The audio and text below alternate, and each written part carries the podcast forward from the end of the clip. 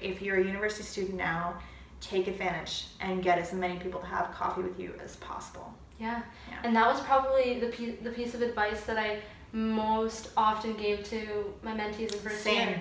Yeah.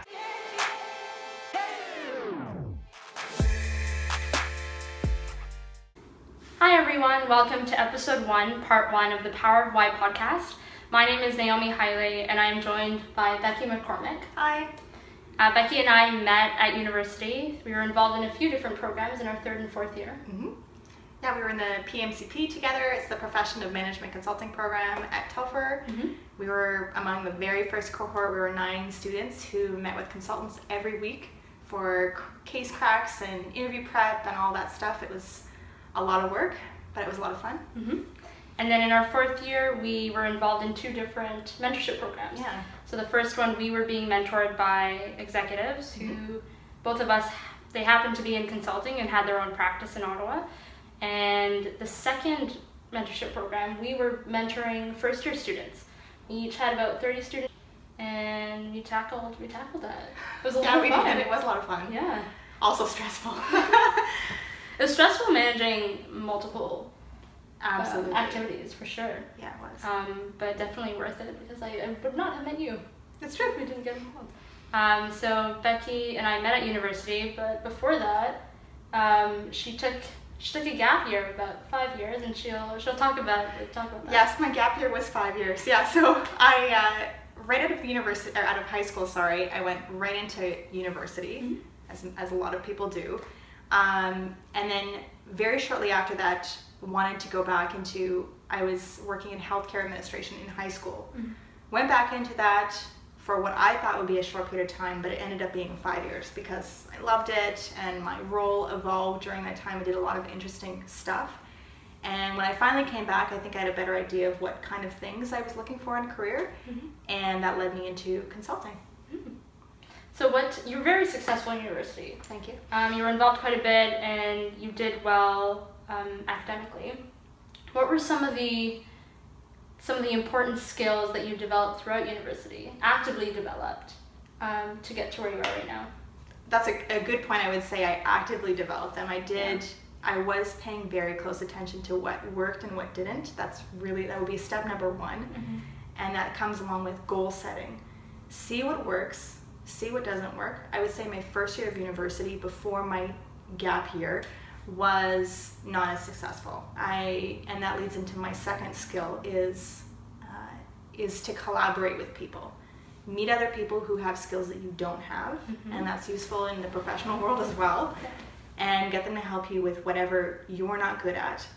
Uh, and I did that by sharing what I was good at. So for me, I, I felt very good at study sheets and study notes and prep summaries and things like that for exams and tests and things like that.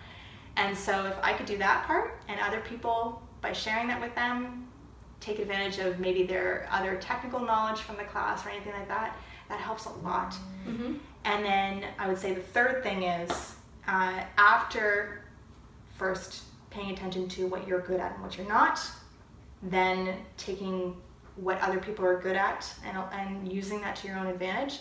The last one would be uh, getting that also from your professors. And I didn't learn that until third and fourth year.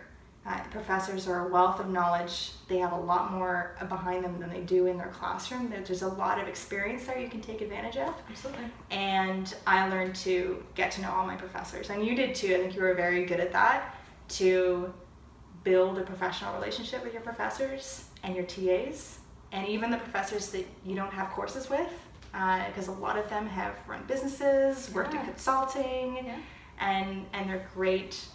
They're a great network for later on in your career as well. Well, like you said for the last point in terms of getting to know your your professors, I think for me as well, it was in my third and fourth year. In your first and second year, you're really trying to grapple with how do I manage everything? Yes. it's a lot. Oh, yes. And I think you realize later on that doing it by yourself doesn't work. Exactly. Even if you're very, I, th- I think I'm pretty good at being a university student. Even then, if I'm naturally good at being a student, it's a skill. You still can't do it alone. uh, because you can't possibly absorb everything you learn in a class. You can't hear everything a professor says in three hours. Um, so you have to collaborate with people to get those things that you missed. And Yeah. I didn't learn that till later. But that was your second point, right? It's almost as if you're forming a team Yes. of yes. superstars almost. yeah. Because I can definitely, like, we had a few classes together.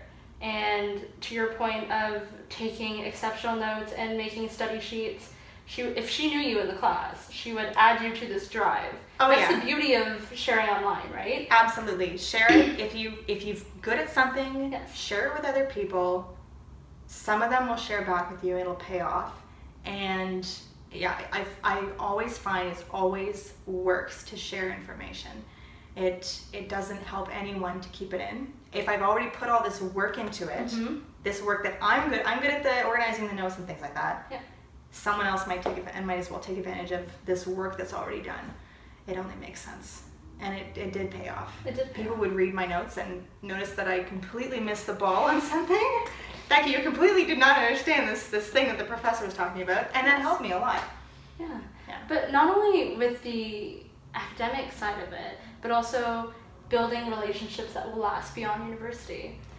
Definitely. Right. And I would say the PMCP was a big part of that. Yeah. I didn't really belong to anything until my third year. Mhm. I was definitely a lone wolf leading up to that.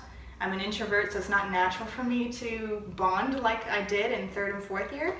But when I, we were in really small groups that had to work together a lot, both the peer mentorship program and the PMCP were like that. Yes. There's a lot of work. We had to bond over that work, Mhm. and and I've kept in touch with everyone from those programs. Exactly. Yeah. So, okay. So we touched a little bit about university skills that were helpful. That were helpful. How then did, were you able to leverage those skills that you developed in university in your career? Because now you work in consulting, Yes, very project-based work. yes, yeah. So I would say consulting is a great uh, workplace. It's a great career for someone who likes university because definitely the skills are very transferable. One, you're working in teams all the time. Two, you do you have deliverables to hand over to a client like you do to a professor. Yeah.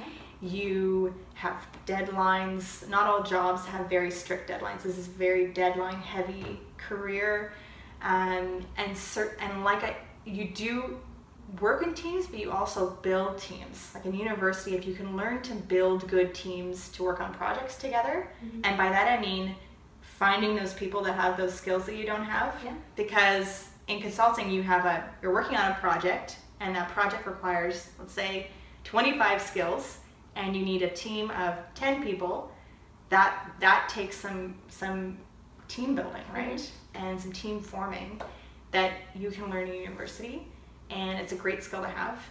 Um, and a lot of the deliverables that you hand over to a client are very similar to some of the de- deliverables we have in university, especially in business. I think we got. yeah. Okay. I think that's an exception. in business school we do get a lot of those kind of deliverables that are really helpful to learn, uh, like uh, Excel models, reports, Delivering presentations. Yeah. Absolutely, you have to be a very good presenter, a good communicator. Those are the I would say bottom line. You need to be a good presenter. You need to be able to write effectively, and you should be able to use some kind of. You should be able to use spreadsheets at least in an intermediate level to make decisions and to deal with data.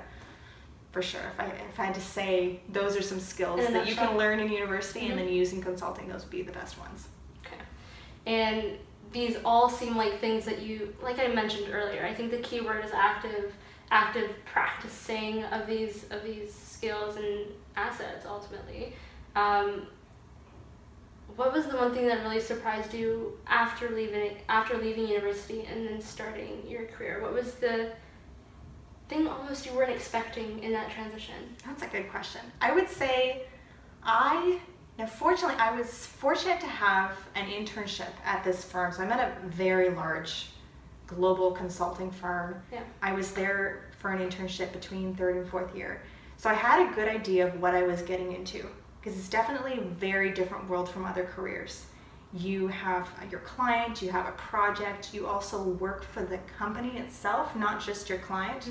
So you have multiple things going on that are competing for your attention, like in university. Exactly. Um, so I would biggest surprise I would say was I would say a big surprise for me was how great my team was. And I think in consulting, you have to be a phenomenal human being. Uh, I don't know if I've reached that point yet. I'm not saying I'm a phenomenal human being because I've made it into it, but to last in consulting, you have to be well rounded, you need to be grounded, you need to work really well with other people. Mm-hmm. So it really surprised me. Every single person I met in consulting was amazing. And that's made my job really, really great so far. Yeah, because you have a, like, especially working at a large firm, you have. Yes, especially working at a large firm. So I, many people to refer to if you are ever stuck um, so many resources to, to fall back on almost, right? You have a global network. Um, yeah, and I've met, I've probably met about 100 people at this firm since last year, since last year's internship, and mm-hmm. I've liked every person I've met. And I would be excited to work with any of them on a future project, which is pretty cool. It's great to enjoy the company that you keep because you're there for, in your case, eight plus hours yes. a day. Yes it's definitely not easy work. And the team makes a huge difference. It does make a huge difference. Yeah. Okay, maybe you can speak to um, the recruitment process and different interview skills that you thought were very helpful. That's a good question. I would say um, one of the best things you can do before an interview is obviously everyone says to re- research the research the company, mm-hmm. but I would say research you like, you might not think to do that. Look back in your history and think about everything you've done and be ready for those questions. And especially, most interviewers will ask those behavioral and situational questions that will expect you to come up tell some kind of story that mm-hmm. demonstrates you're able to do something. Yeah. And I've been through after interviews coming home and thinking oh, I should have told this other story it would have much better fit the question that they asked. Yeah. So I, when I was preparing for my consulting, I had a few consulting interviews. I only made it into one firm, and I'm really this is the one that I really wanted, so I was grateful. Mm-hmm. Um, but I looked up all of the most common behavioral and situational interview questions, and I actually wrote out stories for every single one, mm-hmm. and I even verbalize them. I ask people around me to ask those questions to me verbally so that I can say them verbally and see if I can tell a story with those things. So you can practice. Yeah, and then see if, oh, it actually doesn't, that sounds awkward. It doesn't really make sense when I say it. Yep. Get some practice. I think that's the best way to practice for an interview. Mm-hmm. And it helped a lot. Well, I mean, you got the job, so. I did. It worked out. yeah. Um, and then also when you were researching companies to apply for. Mm-hmm. Um, I'm assuming you focused in the consulting realm. Yes. After I wasn't sure. Well, I didn't really know what consulting was before at we did. No, at the beginning yeah. of university, I didn't know what it was, and uh, but throughout the PMCP, we did learn a lot more about what consulting was. Yeah. Still, really didn't know until I started doing it. Mm-hmm. But um, the reason I was attracted to it was that there's a lot of variety of work. It's challenging. Mm-hmm. It requires you to learn a lot quickly. And I remember one of the first consultants that we met, I don't even remember this was our first night. One of the consultants said that working in consulting is like having 10 jobs in two years. And I thought that was so cool. You can get a lot done in a short period of time and feel like you've accomplished a lot in your life very quickly. Mm-hmm. That really attracted me. So that would be one re- thing I look for in a career is that challenge and variety and ability to learn a lot in a short period of time. Mm-hmm. Two is, like I mentioned earlier, the people you work with. That's a big factor. If I don't work with people that I like working with, it's not it's not worth it. It wouldn't be worth those learning experiences, honestly. If you can stop it too. Yes. in terms of people, and how would you say that has really fed the culture of the of the company itself? Good question. Well, I would I'd say that it's really difficult to change a company's culture, especially in a short period of time. This company's no, been around time. for a while. but I think one of the ways that this company does a good job of that is when they're recruiting, they make sure that you meet a lot of people in the firm Mhm. for two reasons. You first of all, you're going to fall in love with the firm because you're going to like the people you meet. And B is that there are lots of people meeting you. And Mhm. so there's a, probably a better chance of a well-rounded judgment of you as a human being. and Um, whether or not you fit with the company. Exactly, whether you Mhm. actually fit. Yeah. Because they it's so much easier to hire for fit than to hire for skills. Because well it's, Well, it's better in the long run. I wouldn't say it's easier. I would say it's better to hire for fit than for skills because they can't teach you to fit, but they can teach you any skills. Exactly. And certainly any technical skills, management skills that come along the way, they can teach you any of those things. Mhm. Um, and I think they've done a very good job of, of picking those people. And so everyone I've worked with has been great. Mhm. Yeah. So number two is people, and then So number two is people. Number three, those are the big ones learning opportunities, people. I would say number three would be Ottawa. I, I knew you were probably to laugh Yeah. at this because you're from this area. from the city, I'm from St. Catharines, it's a smaller city, and I moved here to go to university, but I really fell in love with this city. And it means a lot to me to be able to do consulting, which is usually a very global industry. Usually you travel quite a bit. Yeah. But I was grateful for the company that I joined has a lot of work here, and they like people to specialize in the types of industries we have here. And because I, I love to work here, I like building a network that's local.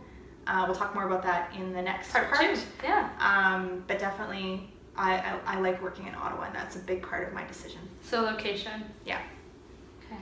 that was a big part of my decision for university too. Where you live, I think, has a big impact on your happiness. It does for me at least. I would say the same thing for me as well. Hmm. I've never thought about it in that way, actually. but yes, the environment that you. So you're spending all your time here. You spend in- all your time here, Yeah. absolutely, and wh- whether your university is high ranking or whatever else it is that you might be looking for at a university, the bottom line is you're going to live there for four years. Mhm. and you're gonna meet people for four years. And I like the people here, and I like living here. hmm And since you spent university here and didn't decide to move elsewhere for your career or like launching your career, um, especially being involved in all these programs where you got to meet executives who worked and lived in Ottawa, Yes, um, you were able to grow your and start your network while you were before you even started in the workforce, right? absolutely. Yeah. If if you planned to, to work in the city that you go to university in, no better way to launch the career early than to start a network in your university. Yeah. And people are so much, I'm sure you found this, so much more willing to meet you and have coffee with you when you're a As a student. student. That I should have added That's that piece of advice earlier. Yes. Was everyone tells us this, and it's so true. Is no one wants to talk to you after you graduate, unless you have Are something. to, from yes, experience? experience. You have something to give to them. But when you're Yeah. a university students, people love talking to you Yeah. They want to they want to help mold your experience and they remember when they're in university and they want to help you Yeah. and so i would say if you're a university student now take advantage and get as many people to have coffee with you as possible Yeah. Yeah. And that was probably the piece, the piece of advice that I most often gave to my mentees in first same year. yeah Meet same people now. Absolutely, while you're a student.